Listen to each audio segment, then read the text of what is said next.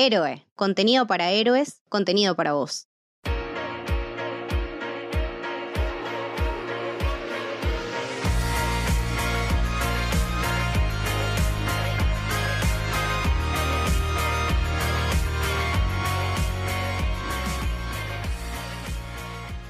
Bienvenidos, bienvenidas, bienvenidas a un nuevo episodio de Camino del Héroe. Yo soy Camito y hoy me acompaña mi gran amiga y nada, la reina, podríamos decirle, Leti Haller. Hola, ¿cómo va? Primera vez que hacemos solas Camino del Héroe y esto nos ha convocado por una ocasión muy especial, una ocasión eh, casi de la, de la misma realeza, ¿no? Vamos a hablar hoy de The Crown. The Crown, se viene la temporada 4 y nada, nos empezamos a manejar, a manejar, a manejar con el tráiler cuando vimos a Gillian Anderson haciendo de Thatcher y dijimos, hagamos un episodio y salió y bueno, así estamos, manija esperando la cuarta temporada, ya sabiendo quiénes van a estar en la quinta y la sexta, pero ahora queremos charlar un poco de la primera, la segunda y la tercera como para tenerlas frescas antes del 15 de noviembre.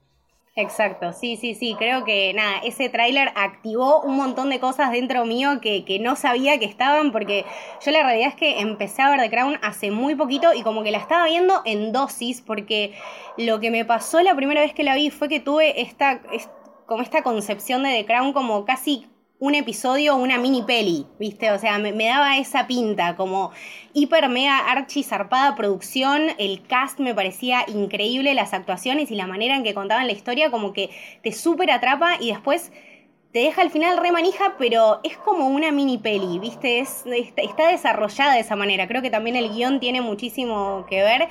Y nada, con las otras temporadas fue para mí mejorando. Y la manera de contar la misma historia de un país de, distintos personajes eh, fue, nada, siempre escalando y siempre es mejor. Y ahora se viene una re picante, así que bueno, eh, estamos súper expectantes. Eh, pero bueno, y hablando un poco ¿no? de, dónde viene esta manera de contar la historia, creo que tenemos que mencionar a los creadores, ¿no?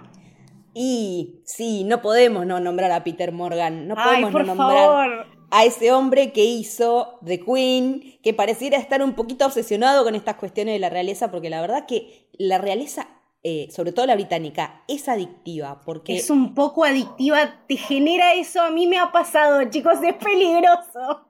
No, no, es increíble porque tuve la suerte de estar en Inglaterra, porque soy más fan de los British que la mierda, justo cuando estaban oficializando el romance de Harry y Meghan. Las tapas de los diarios. De todos No, no, no sabes. La gente emputecía. Yo entonces ahí dije, ah, esto es así posta. O sea, yo recordaba haber visto cuando fue el funeral de Diana por la tele. Y digo, para tanto. Y estando allá, sí. Porque en el Museo de Madame Tussauds vos tenés las figuras de cera de toda la realeza eh, incluso hasta de los principitos ahora chiquitos, los hijos de William, y la gente hace cola para sacarse fotos con los muñecos de cera de los Royals. Yo les quiero contar una cosa que no sé si estará todavía en el museo, pero cuando yo fui estaba así. Lady Di está tipo separada de la familia real. Sí, está en otro lado. sí, por lo menos hace tres años que cuando fui yo estaba separada. Está bien, yo fui en el 2010, así que chicos, esto se ve que no ha cambiado.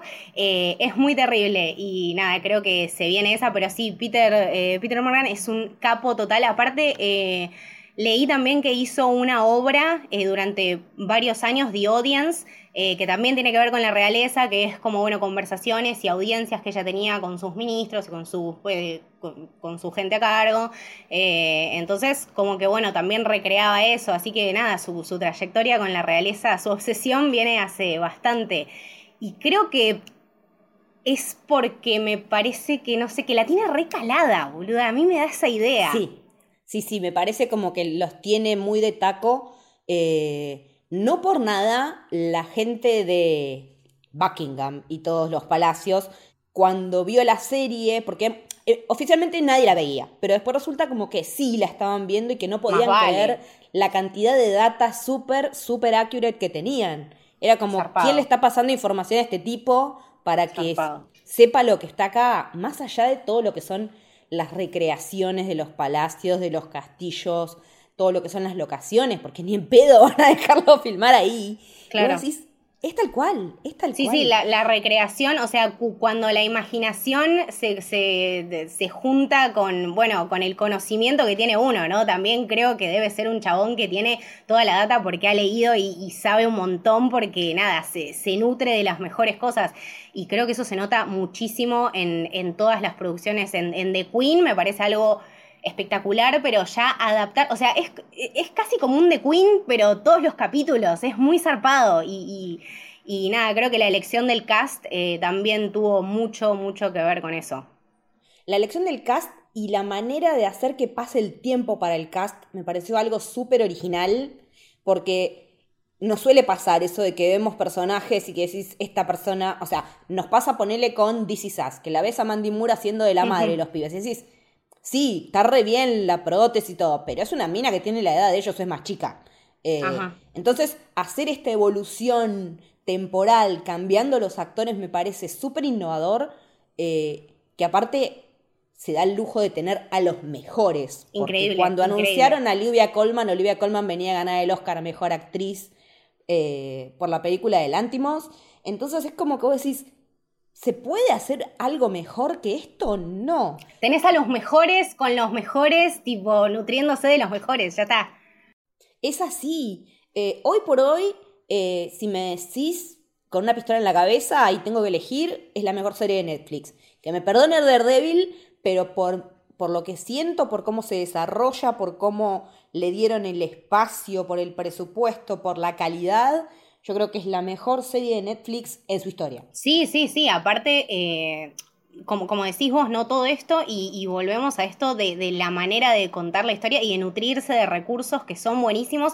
La verdad, me flasheó extremo verla a Olivia Colman. Eh, haciendo los mismos gestos que Claire Foy, realmente es muy zarpado, tiene momentos, ¿entendés? Que la mirás y decís, sí, es esta mina, pero más grande así de, de, estas pelis que tienen este recurso, lo más zarpado que me puedo acordar recientemente fue It, eh, parte 2, que jugaba mucho con, con esto. Eh, pero lo, lo, lindo que sale cuando se hace bien, ¿no? Y, esto también de, de, contar la historia en flashbacks, pero que se súper entienden, ¿viste? Que no lo tienen que estar sobreexplicando, como que gana muchísimo tiempo y te nutre mucho más la historia, como que la, la historia central en sí, que es la vida de, Elizabeth, tiene, tiene muchísimo más data de lo que tiene cualquier película y cualquier serie, cualquier documental que, que, hayamos visto. Está muy decorada, hay cosas que no pasaron así, ya lo sabemos, pero qué linda serie, o sea, ya está, eso sí. Y hablando en particular de la temporada 1, que es cuando hacen la transición, ¿no? De, este padre de ella que, bueno, le llovió todo esto de la realeza, eh, esa, esa, cuestión de decir, bueno, pero no nos tocaba a nosotros, nosotros no teníamos que tener este quilombo, no nos teníamos que fumar esta, y porque a mi hermano se le antojó ir a casarse con la divorciada esta, nos cagaron la vida. Y esa sensación de que ellos no eran los que tenían que hacer esto, sino que son los que se la tuvieron que bancar, y que se la tuvieron que comer, eh, y después ver cómo se desenvolvió a lo largo de la historia toda, todas sus vidas, es como que decís, ¿cómo hicieron? Porque realmente debe ser un baldazo de agua fría de que, bueno, resulta que por primera vez en la puta historia de Inglaterra un rey va a dedicar para casarse con una divorciada, eh, que encima eran todos medio nazis por ese lado. Sí, sí, sí, eh, no, por Dios, chicos. es la mejor historia del mundo, o sea, mejor que la ficción. Lo que amé a Jared Harris haciendo del rey, cada Ay, cosa no, que lo hace, amo, lo no, amo, no. lo amo. Ese tipo ya, no. Se, se ganó mi corazón, en mi hizo, corazón. hizo todo. O sea, ¿querés Mad Men? Hizo Mad Men. ¿Querés The Crown? Tenés The Crown. Y, nada, lo, súper distinto que, que, es actuando de, de, un papel y de otro. Y aparte te da como esta sensación de un chabón súper honrado, súper comprometido con su país y nada, teniendo que aguantar sabiendo que él quizá no es el correcto y teniendo todo este peso justamente encima de, de bueno, ya tu hermano la cagó, ahora vos tenés que hacer todo esto bien. No, y aparte, fumarse la posguerra, porque le tocó fumarse la posguerra. O sea, por un lado decís, bueno, al menos lo tenían a ella, cuando asume, lo tiene a Churchill como para hacerle de soporte, que yo creo que es el mejor papel que le vi hacer a John sí. Lithgow después del Trinity Killer de Dexter, y mirá Sí, que hizo sí, cosas del tipo, y que tiene un rango amplísimo porque hace comedia, o sea, ves Pitch Perfect 3 y lo ves, Exacto. hace comedia y te cagás de la risa, pero eh, cuando hace de Churchill, yo recuerdo que él, en ese, más o menos en ese año, se estrenó la película de Darkest Tower con Gary Oldman, Claro, sí. que también hacía de Churchill, y digo, para mí John Lithgow se lo comió con papitas. Por supuesto, sí, sí, lo digo con, con todo el amor del mundo, pero es un enfoque totalmente distinto, me parece, ¿no? Ya desde el papel que él juega para toda la familia real, con, bueno, con todo su conocimiento y aparte con las ganas. ¿no? que él tenía con su compromiso con el país. Eh, me acuerdo en una de las temporadas que, eh, que la reina le decía, eh, sos como sos el mejor británico del país, o sea, sos la mejor persona que tiene el país y, y es muy real, o sea, tomás en cuenta todo lo que hizo, todas las cagadas que arregló y, cómo siempre estuvo a disposición eh, para lo que lo necesitaran y realmente entendés lo mucho que lo quiere la gente y creo que esta es como darle a la gente lo que quiere, ¿no? Pero en el buen sentido, como mostrando este Churchill increíble. Sí, porque es un Churchill que ya está eh, viejo, que ya está cansado, que ya sabe cuál es el peso específico que tiene su persona, cuál es el peso que tiene él en la sociedad inglesa, eh, y tiene que orientar a una nueva reina, eh, que en ese momento no sabíamos que iba a seguir durando hasta ahora. Perdón. Y que encima no sabía nada, de nada, de nada, de nada. De nada. Yo te juro, nunca jamás en la vida me puse a pensar tipo, ah, la reina habrá estudiado algo. Boluda, lo vi y me quedé choqueada. Fue tipo, Mal. mal. O sea, hello, ¿entendés? Tipo, esta piba lo único que le, le enseñaron en su vida fue nada, sentate bien, aprende un poquito de francés y siempre sonreí, cerrá la boca y se encuentra en un mundo que está desarrollándose a 400 millones de kilómetros por hora y ella no tiene idea. No tiene, sí, tal cual.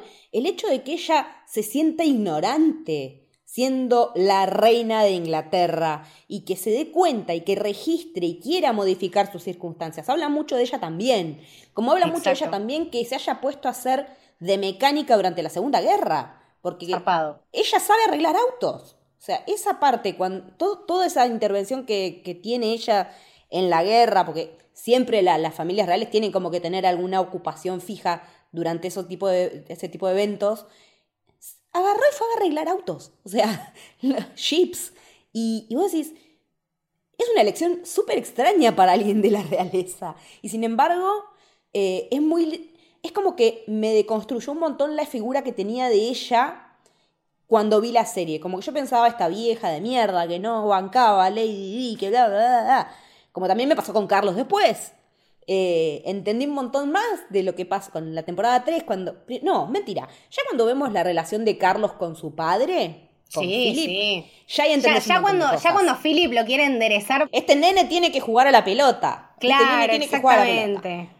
Pero no me gusta jugar a la pelota, bueno, no importa. Entonces vas a ir a esta escuela de mierda, porque esa es la que fui yo, porque bla, bla, pero yo no quiero ir ahí. Y ahí ves que Carlos no mandó a sus hijos a esa escuela, los mandó a Eton. Y ahí decís, loco, sí, está bien. Habrá pasado lo que pasó con Diana, con Camila y todo, pero la revivió, Pero sus hijos, sí. la pasó re mal y, y te la regalo también no poder estar con la persona que vos querés por obligación, ¿eh? Bueno, Porque- eso, eso también me, me llamó mucho la atención, eh, encontran- encontrarme a mí en esta situación como decir, pucha, mirá lo que pasó el chabón, ¿entendés? Porque nada, uno siempre lo mira, como decías vos, de este lado de la historia, ¿no? De, bueno, de, de Diana y de todo lo que pasó y que él le metió los cuernos y un hijo de puta y bla, bla, y la familia real.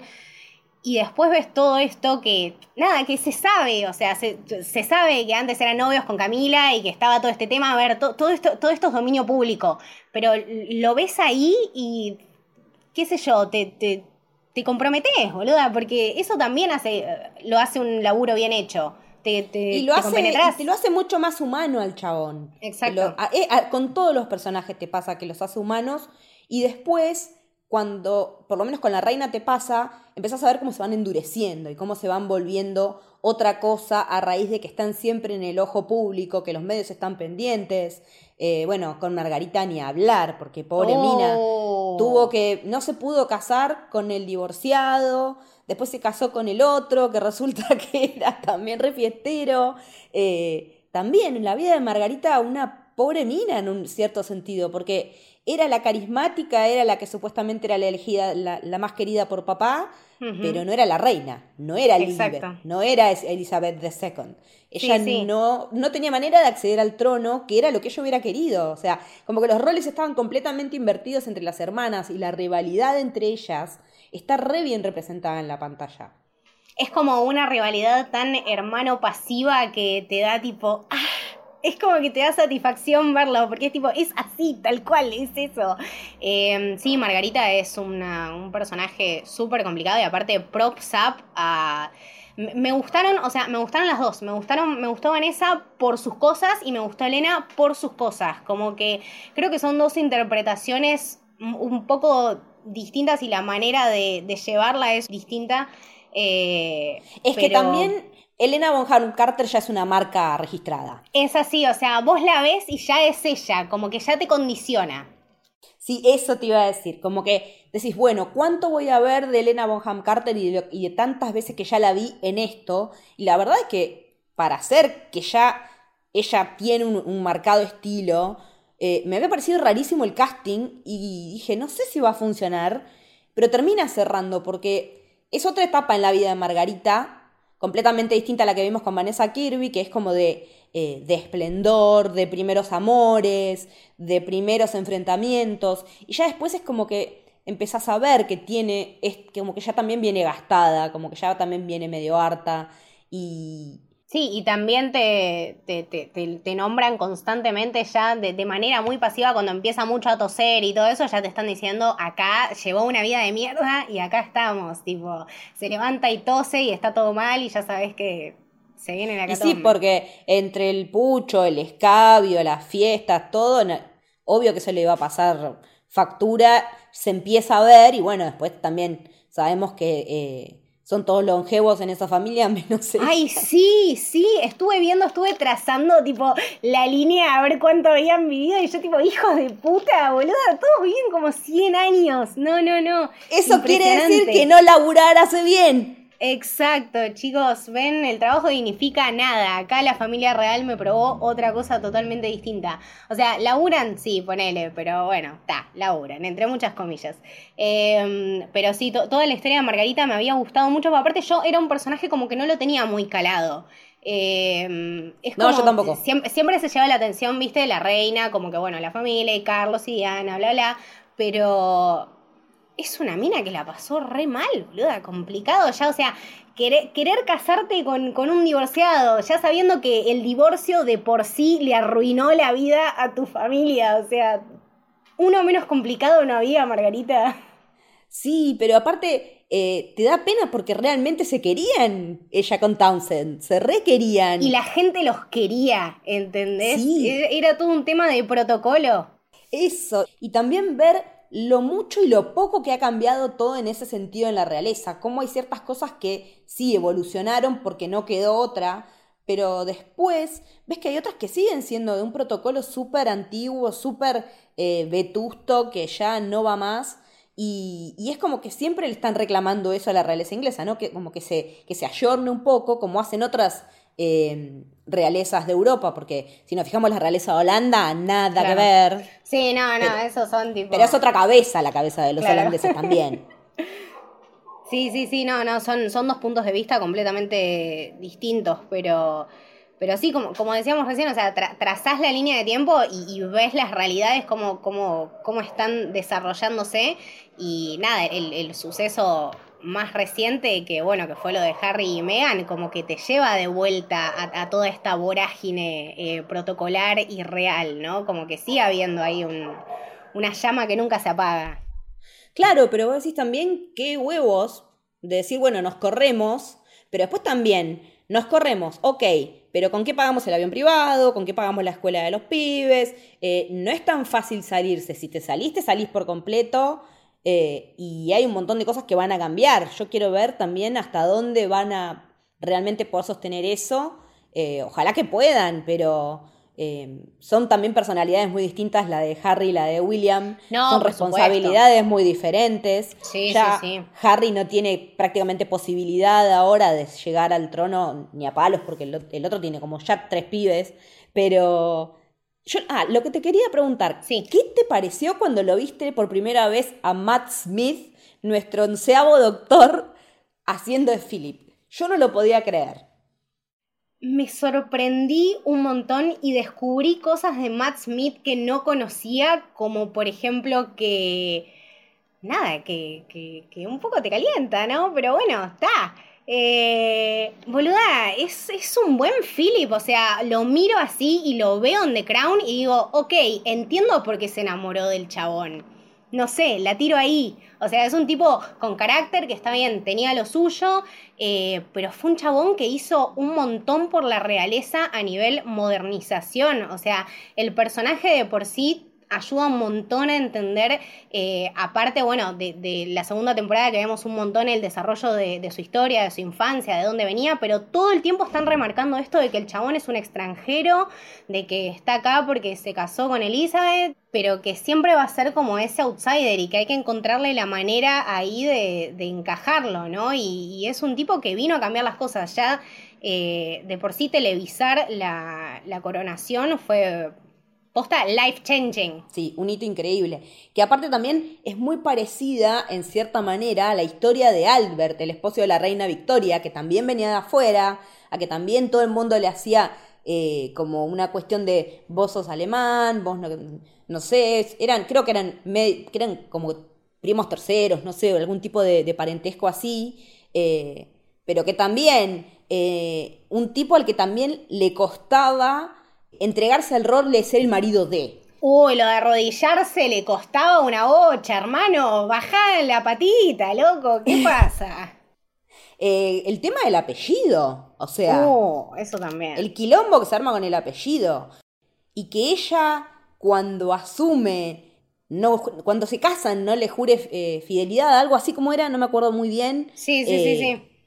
eh, es como una afrenta. Y vos decís, eh, sí, t- pero también tenemos que tener en cuenta en qué años est- esto estaba pasando en los años 50, 60. El mundo estaba cambiando en un montón de cosas, porque también después el mundo cambió cuando vemos que aparecen los Kennedy también. Cuando van Sí, los sí, Kennedy. sí. Ya ahí se siente un corte en la temporada que es tremendo. Para mí, cuando le pegan en la inseguridad a la reina, es un segundo, es un segundo cuando está ella con la madre hablando y la madre le dice, che, es re linda esa Jackie Kennedy, ¿no?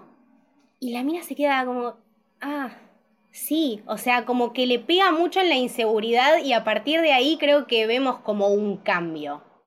Sí, es como que ahí también ella se da cuenta de lo que es tener carisma y lo que no es tener carisma.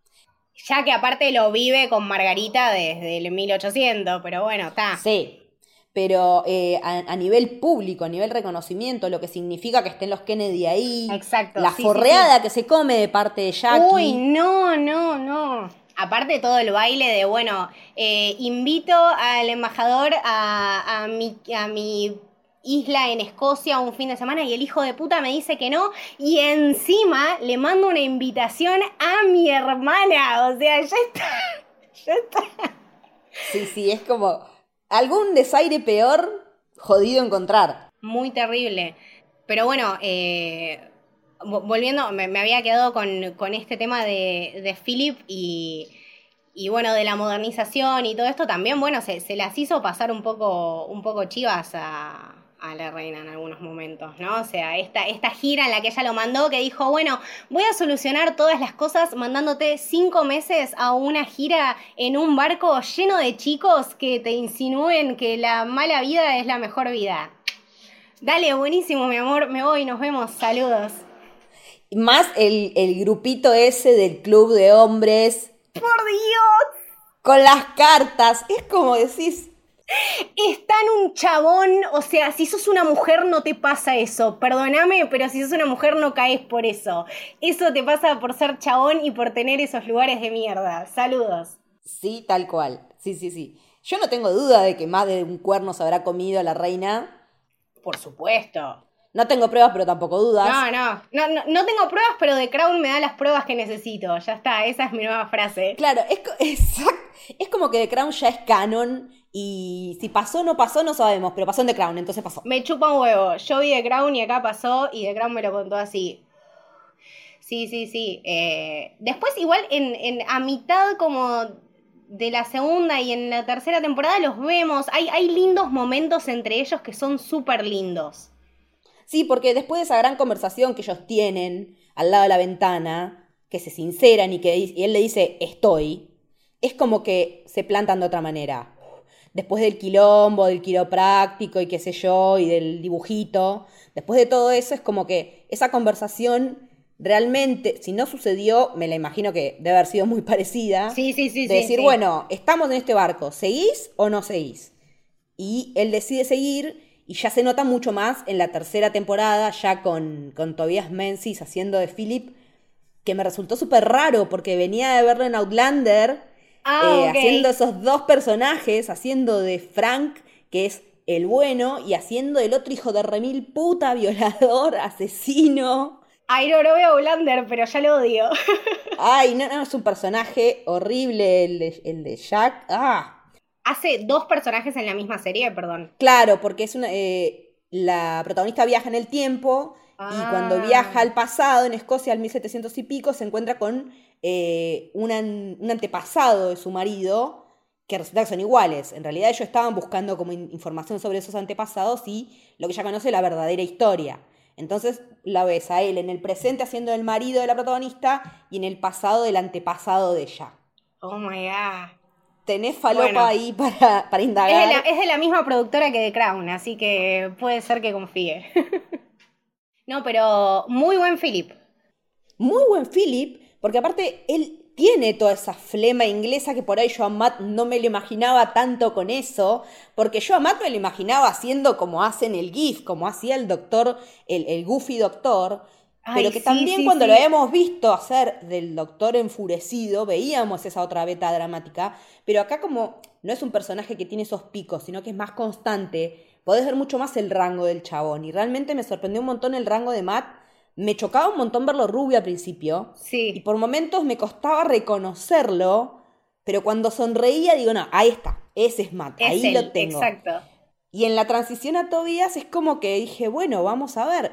Y no, y es mucho más flemático, tiene otra, otro porte también, eh, que también te la regalo estar parado al, al lado de Olivia Colman actuando. Boluda, qué nervios. Por Dios, es- te juro, es la uno. O sea, si hay una mina que me decís, tipo, la mejor actriz del momento es Olivia Colman. Ya está, es así.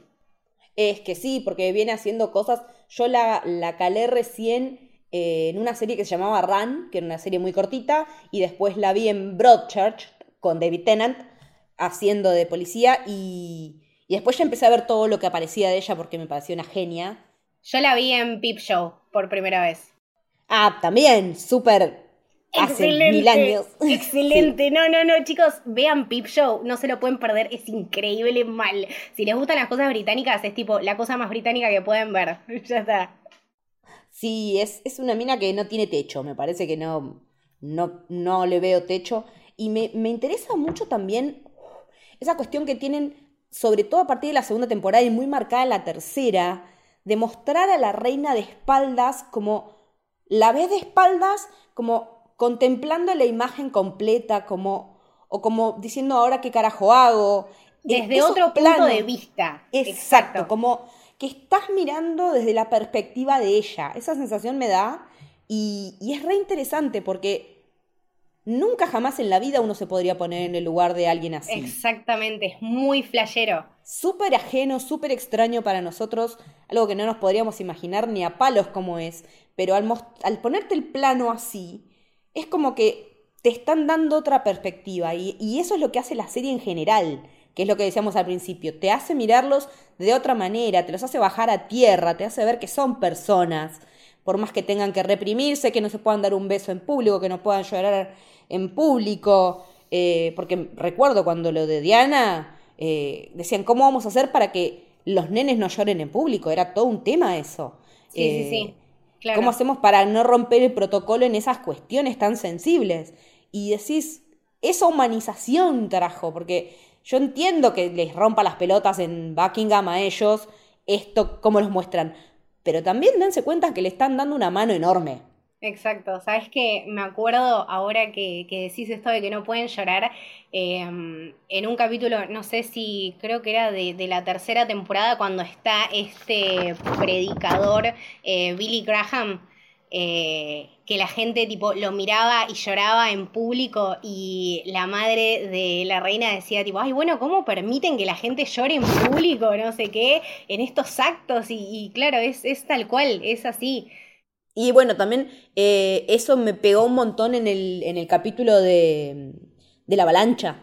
En el mm. capítulo de la avalancha, eh, con todos esos nenes muertos y todo. Muy zarpado, muy zarpado. y con ella que voy, que no voy, que, como me, que no sabe cómo manifestarse, y por otro lado lo ves a Philip mucho más eh, sensible, mucho más humano, y vos decís, ahí se complementan también ellos dos, ahí es donde se ve que son un yin y un yang, ya como una pareja consolidada de muchísimos años, y decís, que, sí. cada uno tiene su rol, y, y es súper importante que esos roles se respeten porque es un delicado balance, porque si cualquiera de los dos se manda alguna, eh, es para tapa de diario y es para quilombo y es para andar a salir a dar explicaciones o no.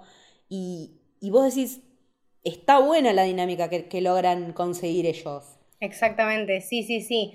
Em, y hablando de, este matrimonio consolidado, eh, nada, nada, pienso, pienso en cómo nos lo cuenta eh, The Crown y me acuerdo de la fiesta esa que habían que habían hecho por su décimo aniversario, no sé qué, y cómo ellos hablaban de que, bueno, que, el amor era esto, ¿no? Como complementarse y, bueno, que él, él, brindaba por ella, ¿no? Porque decía como, bueno, todo, todo lo bueno que tenemos todos los británicos es, es vos. Entonces, eh, creo, que, creo que también habla muchísimo de eso y el tema de los, los titulares y de los diarios y eso, me acuerdo eh, la vez que, bueno, que salió este tema de, del secretario de Philip con la carta que él había mandado, que bueno, ya de por sí la mina pidió el divorcio, qué sé yo, y las cosas se le complicaron a Philip un montón. Feo. complicado. Aparte, me acuerdo que encima eh, ella le había mandado una carta re linda, tipo, sí, mi amor, me encantaron los videos que me mandaste y los chicos están enamorados de las ballenas y los pingüinos y todo es hermoso y te amo un montón y te extraño y le cae este baldazo y tipo, ¡ah! Las ah, cartas y todo lo que tardan en llegar, nadie tenía WhatsApp. ¿Te imaginas cuando se muera esta gente y tengamos acceso a más información? Me vuelvo loca. Me vuelvo Va a ser una locura. Porque también, viste que ella lleva un eh, hace un journaling muy, muy detallado. Sí, sí, eh, sí, a full. De todas sus actividades. Yo no sé si tiene que ver con algo de protocolo, con algo obligatorio o no, pero imagínate lo que son, no sé, cuántos años van ya, como, a ver, 60, ponele, más. Eh, de, cuadernitos. Me muero. Todo eso va a ser material de estudio, recontramir estudio, de exposición de bibliotecas, porque realmente debe tener una información súper rica de la historia del país, de la historia del mundo en general. Es que sí, bueno, y, eso también me hace acordar mucho al, tema este de King Edward y de los, de los archivos estos alemanes, eh, de, cómo, de cómo trataron ese capítulo, boluda, fue increíble, era tipo, bueno, tenemos esta información acá. El tema es que los yankees también la tienen. O sea, la sacamos nosotros diciendo que es un hijo de puta y qué sé yo, o la sacan los yankees primero. Era como este, este tema de toda esta información que tienen y que nada, no saben cómo largar, ¿no? O sea, tenés todas estas cosas y tenés todos estos protocolos y estas personalidades que contemplar. Tipo, esto afecta a tal y de por sí ya llega a la reina. Es zarpado. Sí, porque aparte de esa documentación ni siquiera se terminó de desclasificar al día de hoy. Hay archivos de esos que todavía no están desclasificados. Como que cada tanto van habilitando un poco más, un poco más, pero como que sigue siendo un tema. ¿Te das cuenta que un montón de las cosas de la primera temporada, de la segunda, siguen siendo vigentes al día de hoy? Siguen siendo cosas que al día de hoy repercuten tal vez en la cotidianidad de lo que es la política internacional, ¿no? El comercio exterior de, de Europa. Eh, y bueno, no me quiero imaginar ahora la próxima temporada si ya llegan a Malvinas.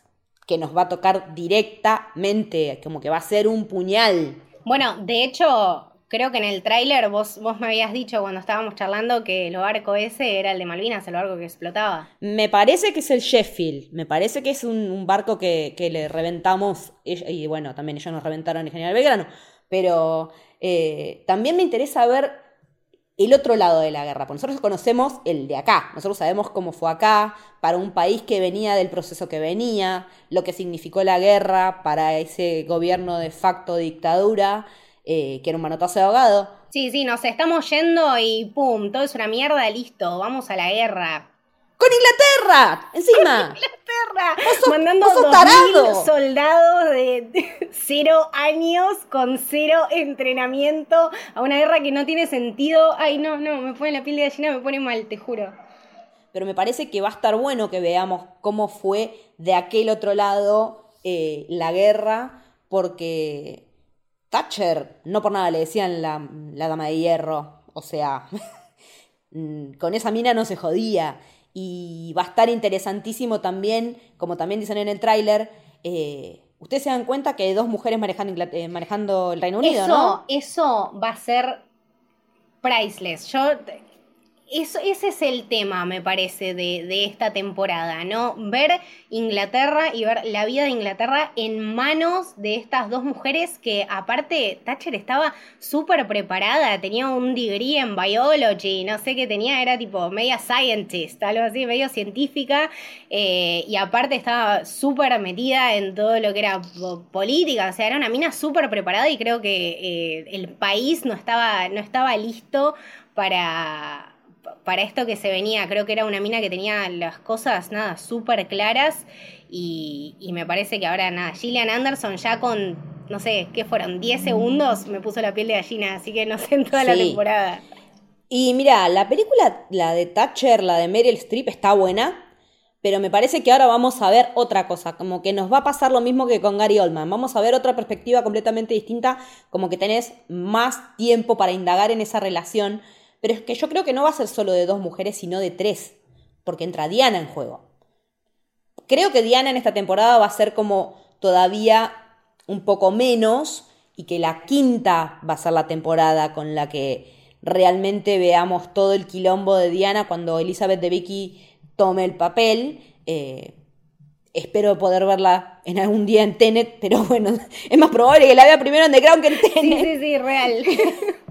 Pero eh, creo como que ahora vamos a tener una introducción a Diana, a todo lo que es eh, el casamiento y todo eso, que sí, es súper importante, porque todo eso fue súper importante, pero eh, las otras dos va a ser un, clash de titanas, porque son dos bestias y porque se van a sacar chispas, porque en la realidad la relación fue así. Ya cuando ves de ver a cómo viene Elizabeth tratando con sus primeros ministros, sean Tories, sean laboristas, Em, viendo que le dieron el honor a Churchill de hacer el funeral que le hicieron, versus al otro que, eh, que era del Partido Laborista y que nada que ver cómo se vestía ni nada, pero que se ganó el respeto de la reina. Wilson fue zarpado. Para mí, verlo a Wilson eh, sabiendo lo que significó en la historia de Inglaterra y aparte, cómo, cómo les debe haber caído, tipo, es, ese momento cuando, cuando estuvo contado así de esa manera fue tipo, debe ser tal cual, o sea, debe haber sido tal cual. Eh, y el chabón posta me parece que lo hizo increíble. No tengo acá a mano eh, el nombre del actor, pero lo felicito, es tipo posta increíble y la interacción entre ellos y cómo va creciendo y cómo va cambiando y cómo ella se va em, haciendo un poco más humilde, ¿no? Eh, como que empieza y esto todo, está medio mal, tipo, vos me venís a cagar y no sé qué. No, bueno, yo vengo a representar a la gente y la gente está diciendo esto. Bueno, no sé, ok, puede ser que me haya equivocado respecto a vos. Tercero o cuarto encuentro en la reunión esa que no sé qué pindonga era. Che, eh, Wilson, la verdad me quería disculpar. O sea, yo, la reina de Inglaterra, me quería disculpar. ¿What the fuck? Sí, porque aparte, él no era abolicionista de, de, la, monarquía. sí, sí, sí. Ya sabíamos que iba a ser picado de movida el tema. Pero después resulta que el tipo hace las cosas bien, es respetuoso, es buena gente, y ella, como también nos damos cuenta que lo es, lo reconoce. Y vos decís, la fucking reina de Inglaterra te está pidiendo disculpas. O sea, es la fucking reina, chicos, ya está, es así.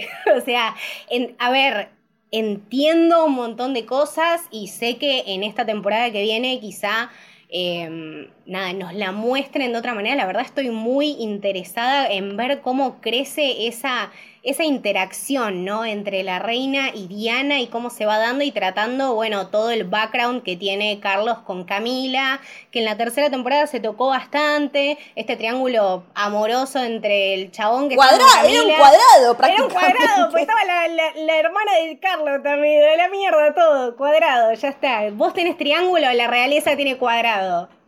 Que es un personaje al que también tendríamos que ver crecer bastante ahora. Sí. Porque eh, creo que mm, es, un personaje que se conoce bastante poco. Eh, pero se me hace que, va a tener algo más porque por lo menos en los trailers la mostraron así como medio con cara de ojete un poco.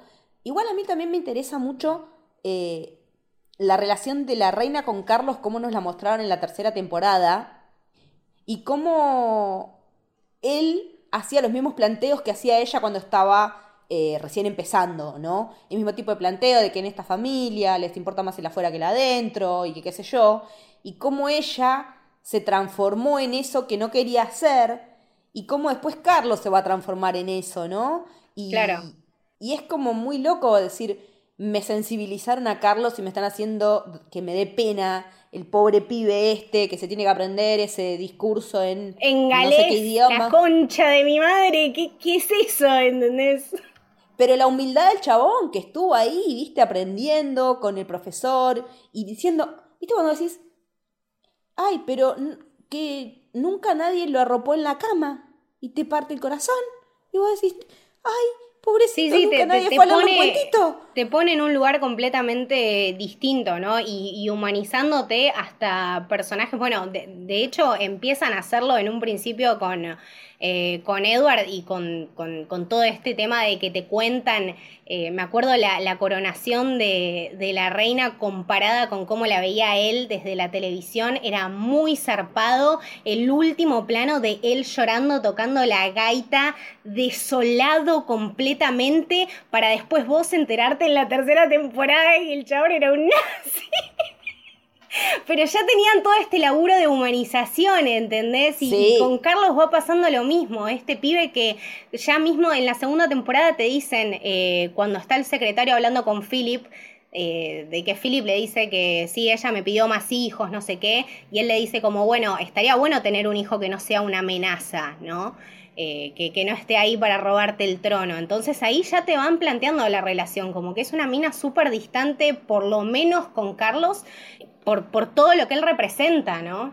Yo no me acuerdo si fue en The Crown o en alguna otra película que vi que alguien decía, eh, el problema de ser monarca, de ser rey con tu primer hijo, es que vos no sabés, vos lo que sabés es que no va a alcanzar su full potencial, no va a ser todo lo que tiene que ser hasta que vos te hayas muerto. Que de, de su desarrollo depende de que vos te mueras. Él puede ser quien va a ser porque vos no estás más. Y eso pega. ¿Cómo haces para tener un hijo que no va a llegar a ser lo que tiene que ser hasta que vos te mueras?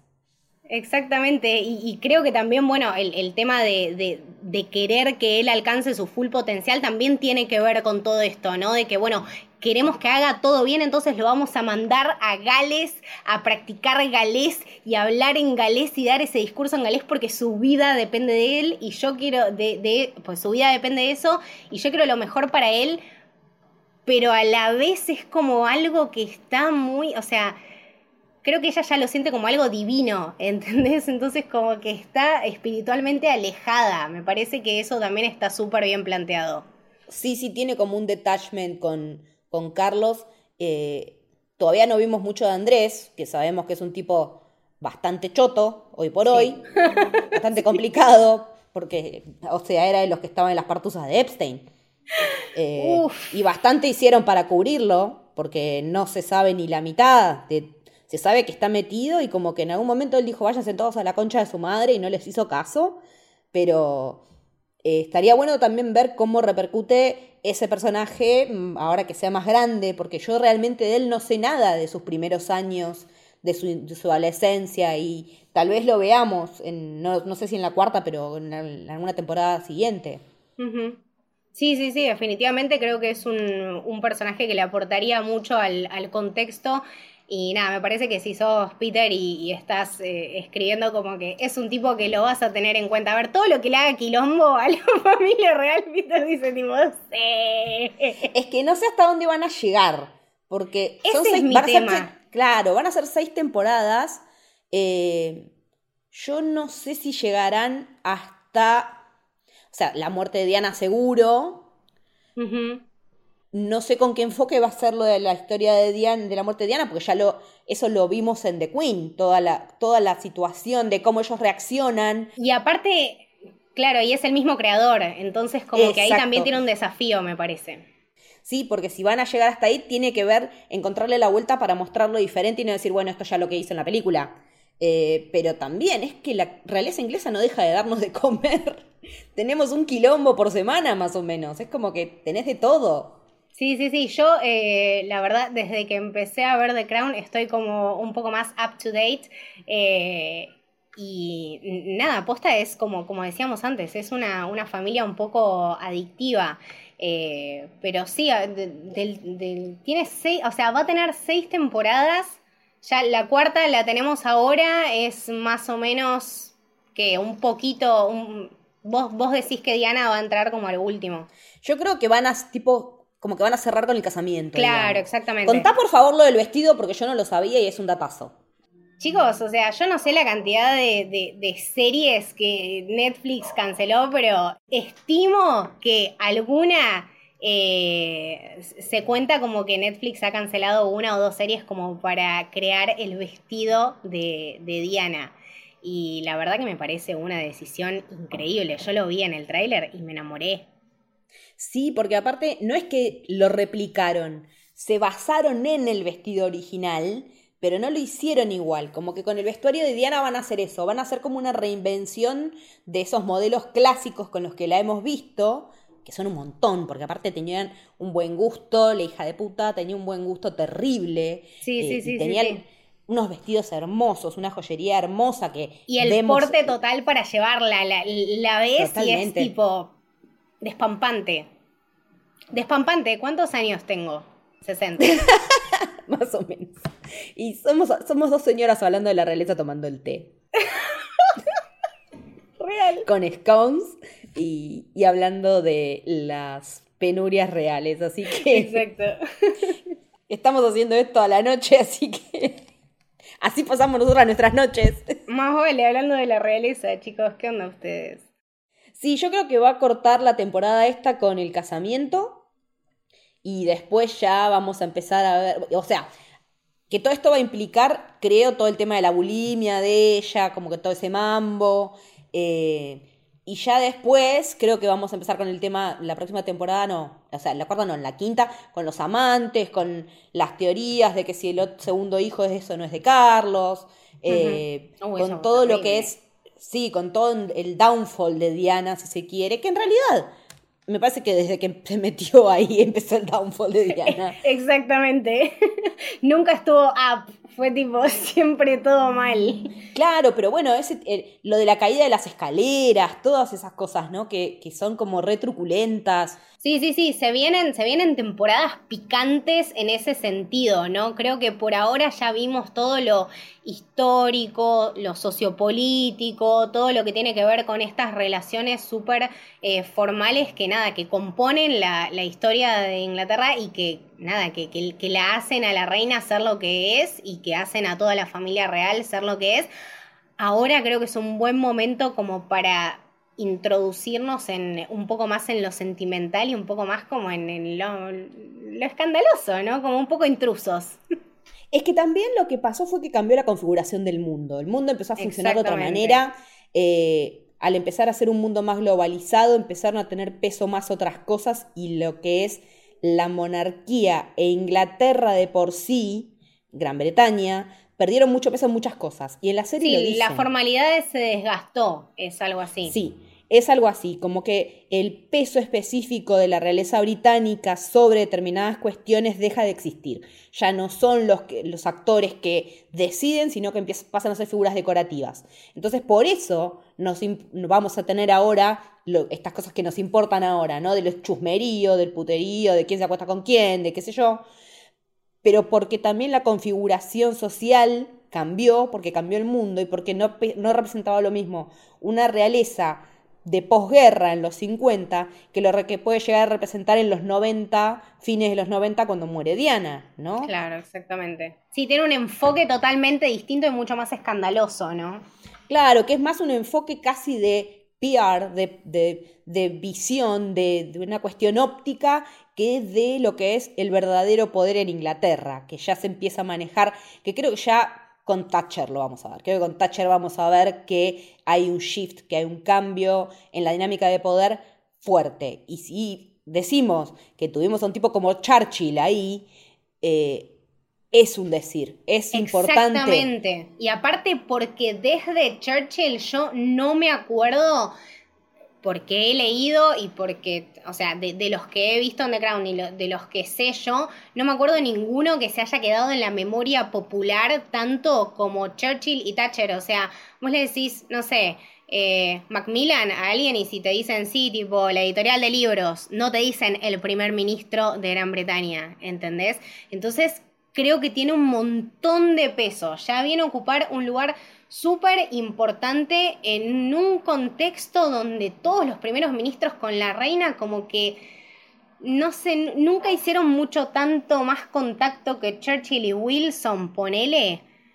No la vi con ningún otro tan conectada y ahora como que va a conectar desde otro lado. Ya en el tráiler te, te, la mandan como, bueno, eh, somos dos mujeres de la misma edad sentadas hablando, discutiendo el futuro de un país y de nada, casi un mundo, ¿no?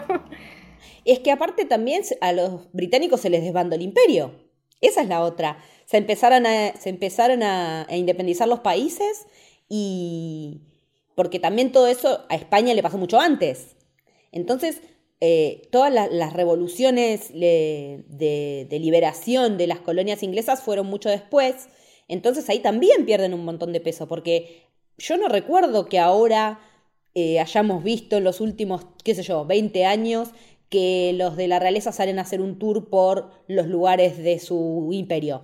No sucede, porque ya el imperio se redujo casi a nada. Entonces ahí también es donde opera ese otro cambio cuando pierden todo ese peso territorial, ¿no? Eh, es, es, como que todo ese tema, bueno, ya había pasado con la India, ¿no? Eh, es súper heavy y ahí ves también, igual yo creo que otro ministro que nos podemos acordar, ya por otras cuestiones, yo me acuerdo de Tony Blair, que es el, que, de la época de la Cool este, el, tratado de. ¿cómo, ¿Cómo era? El tratado de Blair y cosa, no me acuerdo. Es que también eh, es como que en la época de Tony Blair es que estaba por salir todo lo que era la Unión Europea. Eh, es la época de los noventas, que es la época del Britpop, entonces era la cool Britannia, como que eh, todo lo británico agarró brillo por otro lado, sí, era cool, como que de repente ahora todo lo británico era cool, teníamos a Oasis, teníamos a Blair, teníamos a Pulp, teníamos todas esas bandas que marcaron una época, entonces eh, todo lo que tiene que ver con, eh, con el legado cultural de lo que es, de lo que es el Reino Unido, eh, de los 80 para acá, en ese nivel, ¿no? y, que, y la modernización que se dio también, porque también esa es la otra parte, cómo en los 90 pegan un salto como entrada al siglo XXI, y cómo se, todo lo que tiene que ver con toda esa parte de la política internacional manejada desde otra perspectiva, ¿no? Ya con esta Unión Europea que ya estaba en ciernes y que, eh, que si vamos, que si no vamos, con ese, ese eterno tema de los ingleses, de somos parte, no somos parte, nos quedamos, pero no, pero tenemos nuestra propia moneda, hasta llegar al Brexit, que, bueno, eh, que alguna vez sucederá, no sabemos y que si se da el Brexit yo me imagino que a la mierda se va Escocia del Reino Unido también. Porque... Ah, por supuesto, sí, es una bomba de tiempo, eso, lógico. Sí, porque ya la última vez que votaron eh, se quedaron, pero por 51-49, no es que hubo tanta diferencia. Cuando se termine de efectuar el Brexit, olvídate de Escocia, ni nos vimos. Bueno, es que también es, es, es esto también, ¿no? La, la, la, percepción que todo el mundo y, y, por supuesto todas las naciones apegadas eh, tienen en cuanto al Reino Unido y a lo que significa, como decíamos, no tanto ya en lo social porque ya no es lo mismo y estamos más acá por Harry y por Meghan y por ver si comen la semana que viene o no. Eh, pero igual de cualquier manera en lo político y en lo social sigue teniendo eh, un montón de peso y son decisiones heavy las que tienen que hacer y de cualquier manera es un país que tiene un montón de cosas a cargo y, y nada, creo que nunca nos vamos a cansar de, de, escuchar historias porque siempre hay un escándalo. Me parece que eso es lo que, lo que sigue llevando al, al, público a ver The Crown y a nada, a googlear de vez en cuando, tipo familia real, o a seguir cuentas en Instagram o en Twitter, tipo, ya fue. Sí. Sí, o ver, eh, pero este era descendiente de quién y, con, y con, por dónde venía el parentesco, este era ver el nieto pelis, de no sé cuánto. Sí, no, yo me acuerdo cuando empecé a ver The Crown me puse a buscar todas las putas películas que encontré sobre la realeza inglesa, eh, Kate Blanchett, eh, todo, no, es impresionante, porque es un, es falopa, es falopa durísima todo lo que sí, tiene Sí, que sí, sí, y aparte hay una cantidad de material inagotable que si ustedes se meten en esto no van a salir jamás, es un rabbit hole. Eh, si ves The Crown, inevitable, y si no es de Crown, un poco adictivo. Así que de cualquier manera te lleva de Crown, me parece. Ya para, como para los últimos comentarios, eh, si bien la serie y, bueno, evidentemente están escuchando esto y se comieron todos los spoilers, que en realidad yo digo, historia no es spoiler. Historia no es spoiler, chicos, y aparte tuvimos pelis y documentales al respecto, así que historia no es spoiler. Si la ven, saben y si están en la misma que nosotros, si no la vieron, eh, es muy recomendable porque por todo esto que decíamos, porque son re interesantes las historias, porque las actuaciones son de recontralujo, porque la reconstrucción de los lugares son impresionantes, el vestuario es una locura. Eh, así que si tienen ganas de ponerse a ver una historia que tiene cosas reales, pero que a su vez está novelizada y les copa se puede ver casi como una telenovela, si se quiere. Sí, como, sí, sí, por eso. Con es ese un tipo de interés. Es un novelón de una familia. No deja de ser el novelón de una familia que, bueno, involucra al resto del, del, de Inglaterra y a veces del mundo. Y Pero pasó. Es, un, es, es, una muy buena alternativa. Imagínate, yo hice que la vea a mi vieja, que a mi vieja todos los ingleses le chupan 10 huevos, eh, y se reenganchó. Así Yo que... se la recomendé a mi mamá y lo logré también. Así que nada, chicos, si sus mamás les preguntan una serie para ver The Crown. Yo me quedo también con, con, esto, ¿no? Con lo fácil y adictiva que es de ver, eh, con lo lindo que es el cast, con lo buena que se está poniendo. Y nada, creo que es el momento ideal para engancharse. Que si no te enganchas en la primera o en la segunda temporada, de alguna manera vas a volver. O sea, si empezás en la 3, de alguna manera vas a querer volver a la 1 y la 2, que no se la pueden perder porque son increíbles. Y nada, ahora se, se viene la parte más escandalosa. Así que estoy esperándola a full y el 15 de noviembre no puede venir lo suficientemente rápido. Sí, totalmente, totalmente. Y ahí estaremos también comentando la cuarta. Sí, a full, a full, a full. Full spoilers. Como siempre, historia no es spoilers. Muchas gracias, Leti, por acompañarme hoy. Creo que le dimos un repaso hermoso. Así que muchísimas, muchísimas gracias por acompañarme. Gracias por la invitación, como siempre. Buenísimo. Eh, bueno, recuerden, si les gustó este episodio, pueden seguir a Camino del Héroe en Camino Héroe en Twitter y Camino del Héroe en Instagram. Y a la productora que está detrás de todos estos podcasts increíbles, eh, Sos Héroe en todas las redes. Esto fue el Camino del Héroe. Espero que les haya gustado. Chao.